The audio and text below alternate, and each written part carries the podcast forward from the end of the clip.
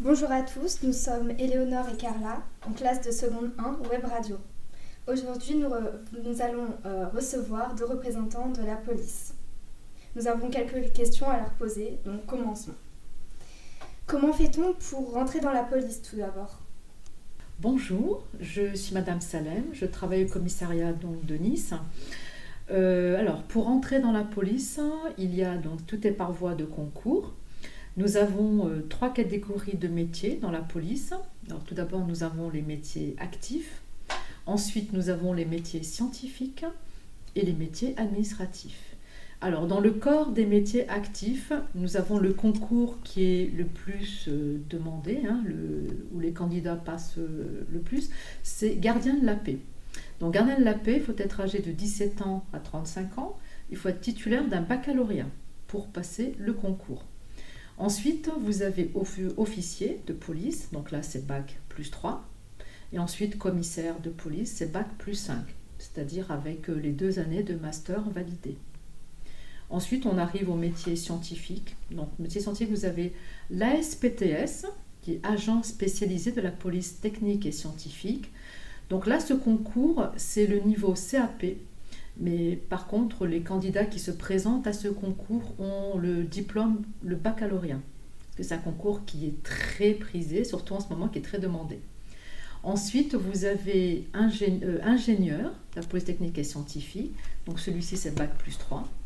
Et ensuite, technicien. Et c'est là, c'est bac plus 5. Voilà. Et ensuite, bah, vous avez aussi des métiers administratifs. Hein. voilà, pour ceux qui ne veulent pas être sur le terrain. Alors, euh, par la suite, euh, quels sont les différents métiers dans la police nationale et que représentent les différents grades euh, bah, les, différents métiers, c'est surtout dans les métiers actifs et scientifiques. Hein. On a mhm. pas mal, on a de beaux métiers hein, dans la police nationale. Hein. Vous avez des, pas mal de spécialités. Vous avez par exemple la BAC, vous avez aussi la brigade canine, le policier qui va intégrer euh, donc euh, la brigade canine. Euh, il y a aussi le RAID. Me présente, Isabelle Bélia, je suis commandante de police. Je vais compléter la présentation de ma collègue. Donc, au sein de la police nationale, effectivement, il y a des groupes spécialisés. Euh, nous avons, euh, donc, on va dire, une police qui est un peu généraliste, qui est la police de la sécurité publique, qui travaille euh, donc dans les commissariats de manière classique en tenue. Et ensuite, à côté de ça, il y a divers groupes plus spécialisés qui appartiennent à des directions différentes, comme la police judiciaire, euh, la police aux frontières. La police aux frontières traite de tout ce qui est la législation des étrangers, donc euh, les personnes qui ont le droit ou pas de séjourner en France. Euh, et puis des polices un peu particulières liées au renseignement. le renseignement étant une forme de police qu'on appelle de la police administrative. Euh, pour pouvoir anticiper sur des menaces, euh, des menaces d'attentats ou bien euh, des menaces, on va dire par exemple, par exemple si jamais un jour il y avait quelque chose au niveau bactériologique, des choses comme ça par exemple. Donc c'est tout un travail de renseignement sur les dangers potentiels et puis également donc une police qui traite de tout ce qui est les manifestations. Donc c'est également de la police administrative, donc les revendicatives. Et donc là, cette police-là travaille en amont pour prévoir les manifestations. Et on a également des services d'intervention lors des manifestations. On parle souvent des CRS. Donc les CRS, c'est effectivement une direction de la police bien spécialisée pour tout ce qui est maintien de l'ordre. Ils n'agissent que en groupe, ils n'agissent jamais individuellement. Euh, et ensuite, dans d'autres unités de la police en dehors de cette direction, nous avons également au sein de la sécurité publique ce qu'on appelle la CDI, la compagnie d'intervention, qui peut intervenir aussi lorsqu'il y a des attroupements, ce genre de choses. Donc au niveau de la police, il y a, on va dire pour schématiser, un travail très généraliste de tous les jours au sein de la sécurité publique pour euh, recevoir les personnes, faire de la prévention, euh, prendre les plaintes, les cambriolages, etc. Et puis des diverses euh, directions, plus d'investigation, de renseignement. alors, quels sont vos actes de prévention en matière de sécurité au quotidien? Donc, euh, bah, je, conserve la parole. Donc, euh, ces actes de prévention, comme je, venais d'expliquer, sont plutôt euh, du ressort de la direction de la sécurité publique, cette grosse direction qui emploie le plus d'effectifs au sein de la police nationale et qui est en tenue que la population voit dans la rue. donc ce sont des patrouilleurs. Donc les patrouilleurs, c'est à minima deux, en général plutôt trois. Euh, et donc les patrouilleurs euh, ben, vont devant des commerçants, devant de la population de manière générale. Et euh, donc ils établissent un contact direct avec ben, les, personnes, qu'ils soient commerçants, institutions, enfin institutions, je sais pas moi par exemple une église, enfin peu importe. Et comme ça, ils essayent de savoir ben, s'il y a des actes de délinquance ou d'incivilité. Et euh, du coup, ils font remonter ça euh, au niveau de leur hiérarchie pour qu'il y ait des actions de prévention plus particulières, avec l'organisation peut-être de, de, réunions de quartier. Peut-être dans un quartier, euh, bah, il se trouve que l'habitat le, se détériore. Il faut voir avec la société de HLM pour mieux fermer peut-être l'entrée du hall. Et donc, ces policiers-là font remonter l'info. On organise une réunion avec l'ensemble des acteurs. Et c'est ça la prévention, c'est-à-dire qu'on met tous les acteurs autour de la table et on, on, essaye de dire quelles, sont les problématiques pour que chacun essaie de, de, régler dans son champ de compétences les diverses problématiques. Et ensuite, au quotidien, on a un gros travail également de prévention à l'heure actuelle sur diverses euh, euh, sensibilisations.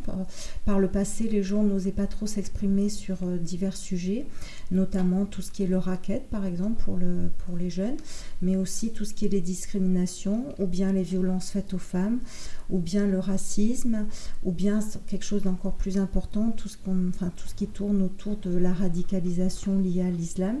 Donc il y a des grosses euh, séances, enfin des séances du moins, il y a euh, des, flyers, il y a de la communication, il y a euh, des échanges divers, à, diverses occasions pour parler de ces sujets-là. Donc actuellement on parle beaucoup par rapport aux, violences faites aux femmes, les violences intrafamiliales, mais voilà, ça peut être aussi sur le racket, en sachant qu'on a également dans les commissariats des gens vraiment dédiés à ça pour aider les victimes. C'est-à-dire que quand quelqu'un vient déposer plainte, euh, une personne qui a malheureusement été victime de viol, peut-être elle n'est pas très à l'aise face aux policiers, donc on a un correspondant près d'elle qui euh, peut être là pour euh, libérer la parole ou pour aider pour, par exemple, plus tard, elle ne veut pas retourner habiter dans un endroit, il faut qu'elle soit logée ailleurs, et ben on est là pour aider ces personnes également. Comment réagissez-vous face à une agression violente, physique ou bien verbale? Alors, c'est une question qui revient souvent. C'est un petit peu compliqué, effectivement, à expliquer à l'extérieur. Parce qu'en fait, il faut comprendre que bah, les, policiers donc, euh, euh, sont là pour protéger les gens et pour pas être tout le temps non plus dans du répressif. Donc, quelquefois, effectivement, eux, ils sont, ils sont agressés verbalement. Euh, sans qu'il y ait une raison particulière, tout simplement parce qu'ils sont policiers. Et, donc, des fois, c'est même pas lors d'une intervention, il peut y avoir une agression. Donc, les policiers là sont formés et ils sont formés notamment euh, à, ce qu'on appelle euh, le respect du code de déontologie. Ce, code veut dire que le, policier doit toujours rester intègre.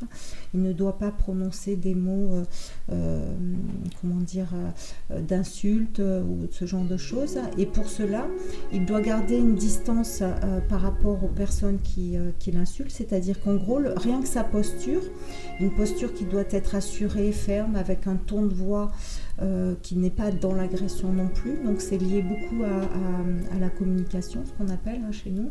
Et donc euh, il doit garder une maîtrise de lui-même.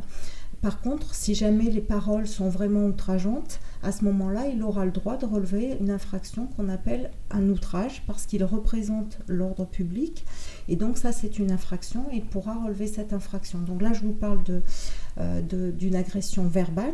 Si c'est une agression physique, évidemment, s'il est en mission et euh, qu'il réalise donc euh, un, acte précis de procédure et qu'il est physiquement agressé, à ce moment-là, il, il, est en droit évidemment de se défendre, mais avec une légitime proportion et surtout bah, il va pouvoir interpeller la personne qui, l'a agressé physiquement. Voilà.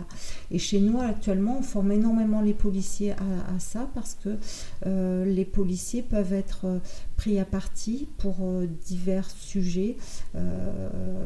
c'est assez compliqué quand on porte une tenue ou quand on n'en porte pas d'ailleurs, mais que enfin, les personnes peuvent être agressées parce qu'elles représentent l'ordre et donc il faut veiller à ce que les, les agresseurs euh, comprennent, c'est aussi une interaction, hein, qui comprennent que le policier est là pour faire respecter l'ordre. Euh, des fois, il y a un dialogue qui s'établit avec la personne et puis bon, le ton redescend. Euh, voilà. Mais effectivement, c'est très très compliqué. Très bonne question. Et pour finir, pourquoi certains policiers sont en uniforme et d'autres pas?